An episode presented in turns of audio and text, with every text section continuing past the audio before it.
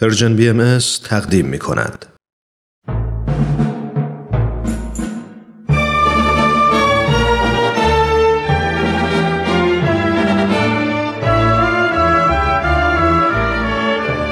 رادمردان جاوید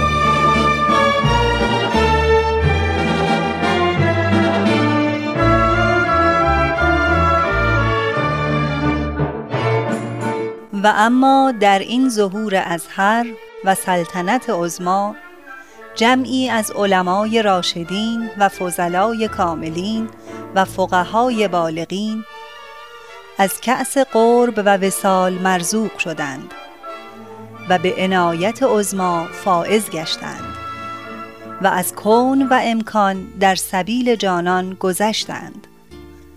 همه اینها مهتدی و مقر و مذعن گشتند برای آن شمس ظهور، به قسمی که اکثری از مال و عیال گذشتند.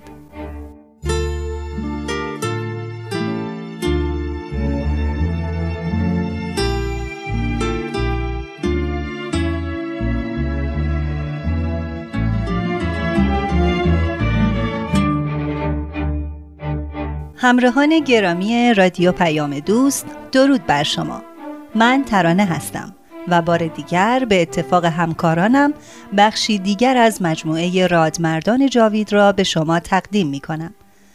شما که هفته هاست با ما همراه بودید، با این برنامه کاملا آشنا هستید. ما تا جای ممکن شرح احوال علمایی را که به آیین بابی و بهایی ایمان آوردند بررسی می کنیم.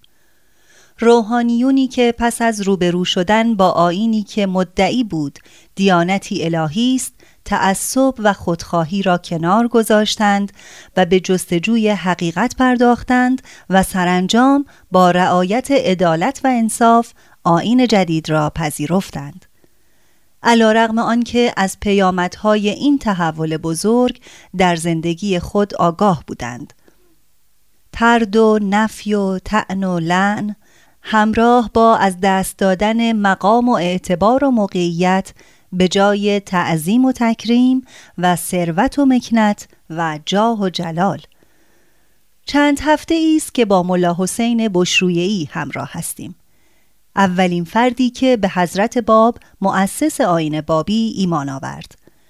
همچنین او اولین روحانی شیعه بود که موفق به ایمان به آیین جدید شد.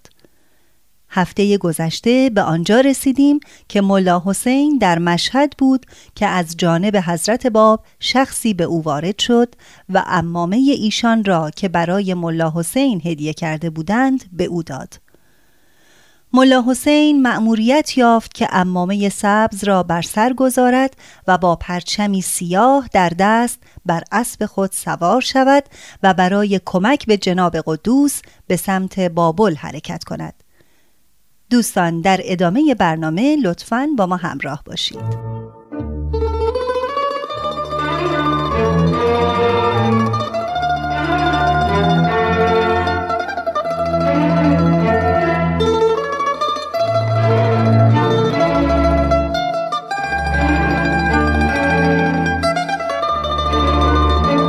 قبل از حرکت، شاهزاده حمزه میرزا که نسبت به من محبتی داشت، مبلغی برای مخارج سفر پرداخت کرد، اما من آن را قبول نکردم و از شاهزاده درخواست کردم آن مبلغ را صرف فقرا و مستمندان کند. عبدالعلی خان هم همه وسایل و احتیاجات سفر را مهیا کرد و اجازه خواست تا مخارج و مصارف سفر من و همراهانم را هم بپردازد، اما من فقط از آن همه یک اسب و یک شمشیر را قبول کردم. یک فرسخ که از مشهد دور شدم، عمامه مرحمتی حضرت باب را بر سر گذاشتم.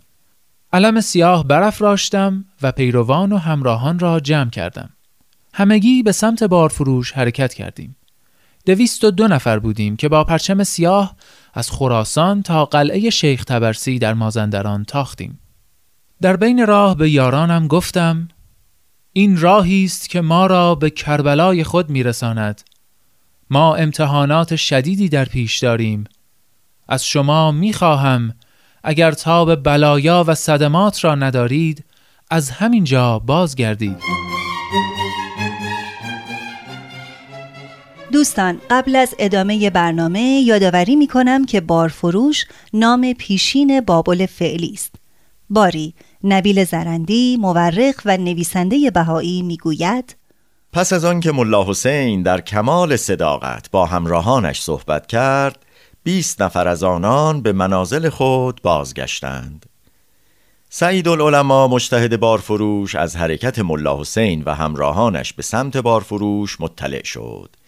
غضبناک در شهر جارچی به راه انداخت و مردم را در مسجد جمع کرد و خود بالای منبر رفت. عمامه بر زمین کوبید و مردم را تحریک نمود. ایها الناس، بیدار شوید، هوشیار باشید. دشمنان ما در کمینند، میخواهند اسلام را از بین ببرند، مقدسات اسلامی را محو کنند. اگر امروز جلوی آنها را نگیرید به شهر وارد میشوند و بدانید حتی یک نفر از شما از چنگال آنها جان سالم به در نمیبرد. آنها میخواهند همه شما را نابود کنند. رئیس آنها که الان به سمت بارفروش میآید، چندی پیش یک روز به مجلس درس من آمد. در حضور شاگردانم مرا تحقیر کرد، زیرا دید که مطابق میلش رفتار نکردم. او عصبانی شد و از مجلس درس بیرون رفت و عزم خود را جزم کرد که علیه من قیام کند.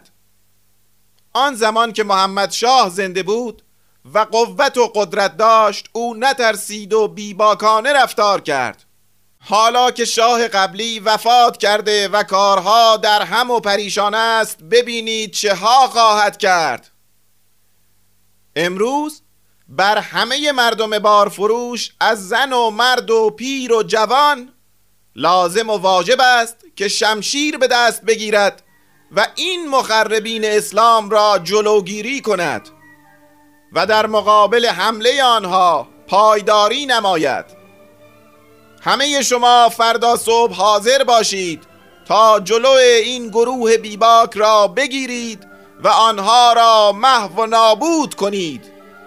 مردم از این سخنان به هیجان آمدند.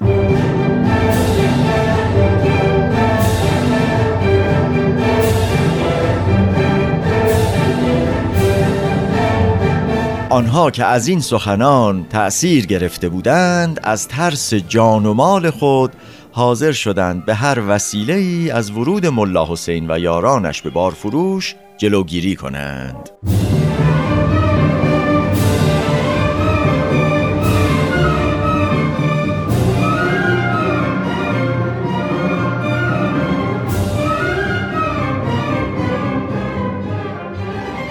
ملا حسین در مسیر خود در راه مازندران، روزی بعد از نماز صبح یارانش را جمع کرد و به آنان گفت: هرچه از مال دنیا با خود دارید در بیابان بیاندازید، فقط اسب و شمشیر خود را نگه دارید.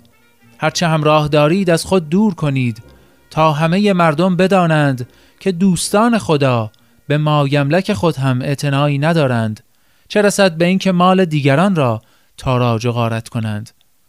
همراهان ملا حسین بشرویه باب الباب همه اطاعت کردند. هرچه همراه داشتند به بیابان ریختند. سوار اسب‌های خود شدند و با سروری فراوان و روحیه‌ای قوی همراه با ملا حسین به راه افتادند. نبیل میگوید: اولین کسی که از دستور باب الباب اطاعت کرد، حاجی عبدالمجید نیشابوری پدر بدی بود. بدی جوانی بود که سالها بعد داوطلب شد تا یکی از الواح حضرت بهاءالله، یعنی لوح سلطان ایران، را به دست شاه ایران ناصرالدین برساند. بدی در اثر شکنجه هایی که توسط زیردستان شاه به او وارد شد، جان خود را از دست داد. به هر حال پدر او حاجی عبدالمجید مقدار زیادی فیروزه از معدن خود به همراه داشت که قیمت هنگفتی داشت، اما به دستور ملا حسین همه آنها را از خود دور کرد. سعید العلما عده زیادی را با اسلحه از شهر بیرون فرستاد تا راه را بر ملا حسین ببندند. آنان در یک فرسخی شهر به ملا حسین و همراهانش رسیدند. بی‌حرمتی کردند و لعن و نفرین نمودند. یاران باب‌الباب که چنین دیدند خواستند شمشیر بکشند. خیر، صبر کنید، هنوز وقت دفاع نرسیده. هر وقت مجبور شدیم و برای دفاع شمشیرها را از غلاف خواهیم کشید.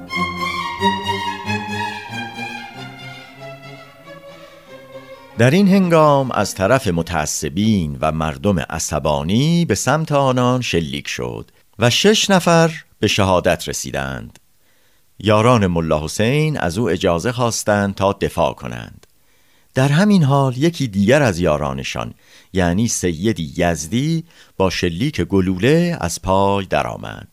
ملا حسین که چنین دید شمشیر از غلاف کشید و به میان جمعیت تاخت و قاتل سید یزدی را تعقیب کرد.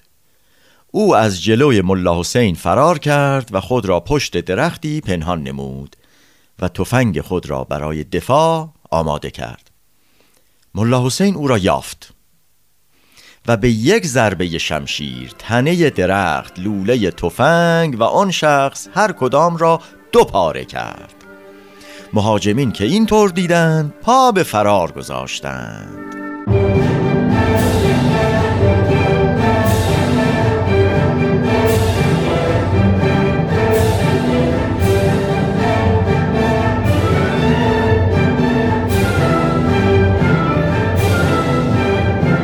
در حالی بود که ملا حسین بنا به تایید شوقی ربانی ولی امر دیانت بهایی اندامی نحیف و دستی لرزان داشت. اما آنچه سبب شد تا این واقعه تاریخی رخ دهد قوت ایمان و قدرت اراده و ایقان او بود. بیشتر کسانی که شجاعت ملا حسین را دیده بودند همه جا از این واقعه یاد می کردند. آنهایی که تعصبی نداشتند زبان به تحسین و تعریف می‌گشودند. حتی شاعران در نقاط مختلف ایران قصایدی درباره صاحب این ضرب دست به رشته نظم کشیدند. این امر آنچنان معروف و قطعی شناخته شده که نمی‌توان آن را انکار کرد. از جمله نویسنده کتاب تاریخ ناصری یعنی رضا قلی خان هدایت این داستان ضرب شمشیر ملا حسین را با آب و تاب فراوان در کتاب خود ذکر کرده و شجاعت و شهامت ملا حسین و مهارتش را در شمشیر زدن ستوده است. نبیل زرندی میگوید: من از میرزا محمد فروغی پرسیدم صاحب ناسخ التواریخ نوشته جناب ملا حسین در اوائل حال مدتها مشق اسب سواری و شمشیرزنی می کرده. آیا این مطلب به نظر شما درست می آید؟ این مطلب تهمت صرف و دروغ محض است. من از مدتها پیش با ملا حسین رفیق بودم و با او معاشرت داشتم. آن وقتها به قدری قوای جسمانیش ضعیف بود که من به مراتب از او قوی تر بودم. هر وقت جناب باب‌الباب می‌خواست چیزی بنویسد دستش می‌لرزید و نمی‌توانست با سرعت و آنطور که می‌خواست از عهده نوشتن برآید. نه اسب سواری می‌کرد نه شمشیرزنی تعلیم می‌گرفت. معلوم است دستی که می‌لرزد تا قلم بگیرد از گرفتن شمشیر عاجز است. او همیشه لرزش دست داشت. اما اولین بار که شمشیر کشید تا قاتل جوان یزدی را تنبیه کند با یک ضربه چنان مهارت عجیبی از خود بروز داد. میرزا محمد فروغی می گفت که تنها کسی که بعد از این واقعه عجیب همراه ملا حسین بود خادم با وفای او قنبر علی بود که بعدها چنین حکایت کرده: ملا حسین بر مخالفین هجوم می کرد و با شجاعت از میان صفوف دشمنان می گذشت. ابداً توجهی به گلوله هایی که در اطرافش میریخت نداشت.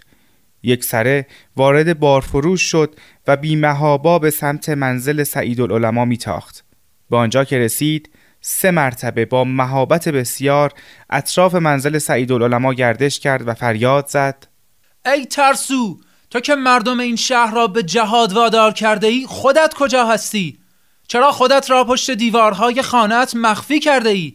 بیا و به میدان قدم گذار. اگر راست میگویی از خانه‌ات بیرون بیا تا دیگران از تو پیروی کنند. گویا فراموش کرده ای کسانی که مردم را به جهاد وادار می کنند اول خودشان از جان می گذرند تا سایرین از شجاعت دلیری آنها قوت بگیرند. فریاد ملا حسین سبب شد تا مردم ساکت شوند. مردم بارفروش که اینطور دیدند سر تسلیم فرود آوردند و صدای الامان الامان بلند شد. صدای استغاثه مردم بلند بود که یاران ملا حسین وارد شهر شدند. آنان امیدی نداشتند که او را زنده بیابند. وقتی دیدند که بر اسب خیش سوار است و هیچ آزاری به او نرسیده، به نزدش شتافتند و رکاب اسبش را بوسیدند. عصر آن روز ملا حسین به مردم بارفروش امان داد و به جماعت بسیاری که اطرافش را گرفته بودند گفت: ای امت رسول الله، ای شیعیان علی علیه السلام، چرا به ما حمله کردید؟ ما عقیده داریم که اگر کشته شویم در راه خدا کشته شده ایم و به شهادت رسیده ایم. آیا شما عملی منافی با دیانت مقدس اسلام از ما مشاهده کردید که به ما هجوم نمودید؟ آیا حضرت رسول اینطور دستور فرموده؟ آیا این رفتاری است که مأمور به آن هستید؟ آیا رفتار پیامبر خدا با مؤمنین و کفار همینطور بود که شما رفتار کردید؟ پیامبر فرموده بی جهت سبب اذیت کفار و مؤمنین نشوید. از ما چه رفتار زشتی مشاهده کردید که به کشتن ما اقدام نمودید؟ فکر کنید، ببینید من به تنهایی با همین شمشیری که در دست دارم از میان صفوف مهاجمین گذشتم و با آنکه گلوله از هر طرف میبارید و دور مرا آتش گرفته بود به سلامت نجات یافتم. کوچکترین اذیتی به من نرسید. این حفظ و حراست الهی بود که مرا محافظه کرد. اگر هم بخواهد خودش جان مرا در راه آیینش خواهد گرفت.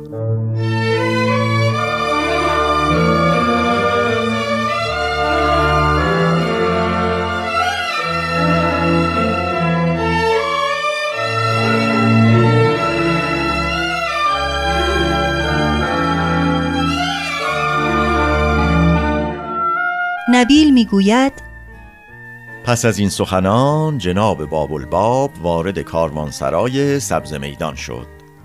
وقتی همه یارانش به او رسیدند فرستاد تا از بازار آب و نانی فراهم کنند. مأمورین برگشتند و گفتند نه نانوا به ما نان داد نه مردم گذاشتند آب بیاوریم.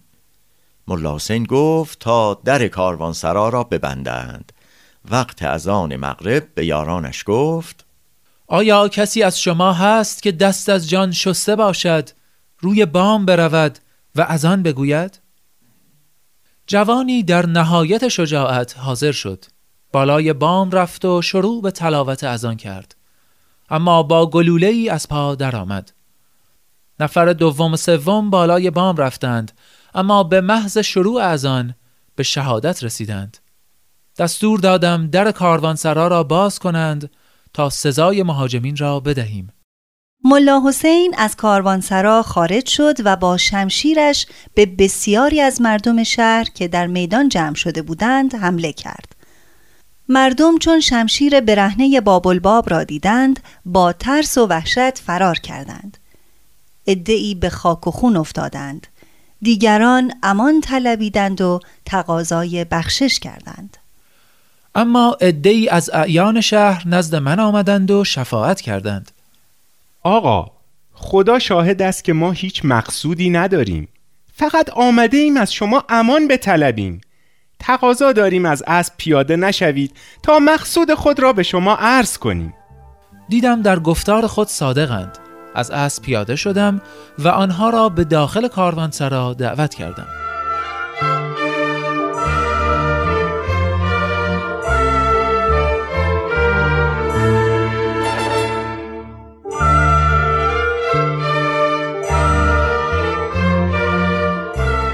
دوستان به پایان برنامه این هفته رادمردان جاوید رسیدیم. از شما دعوت میکنم هفته آینده با ما همراه باشید تا شرح زندگی ملا حسین بشرویه‌ای جناب بابالباب را پی بگیریم. لطفاً با ما تماس بگیرید و درباره این برنامه ما را از نظرات و انتقادات خودتان مطلع کنید با شماره تلفن دو صفر یک هفت صفر سه شش هفت یک هشت هشت هشت هشت. تا برنامه بعد، بدرود.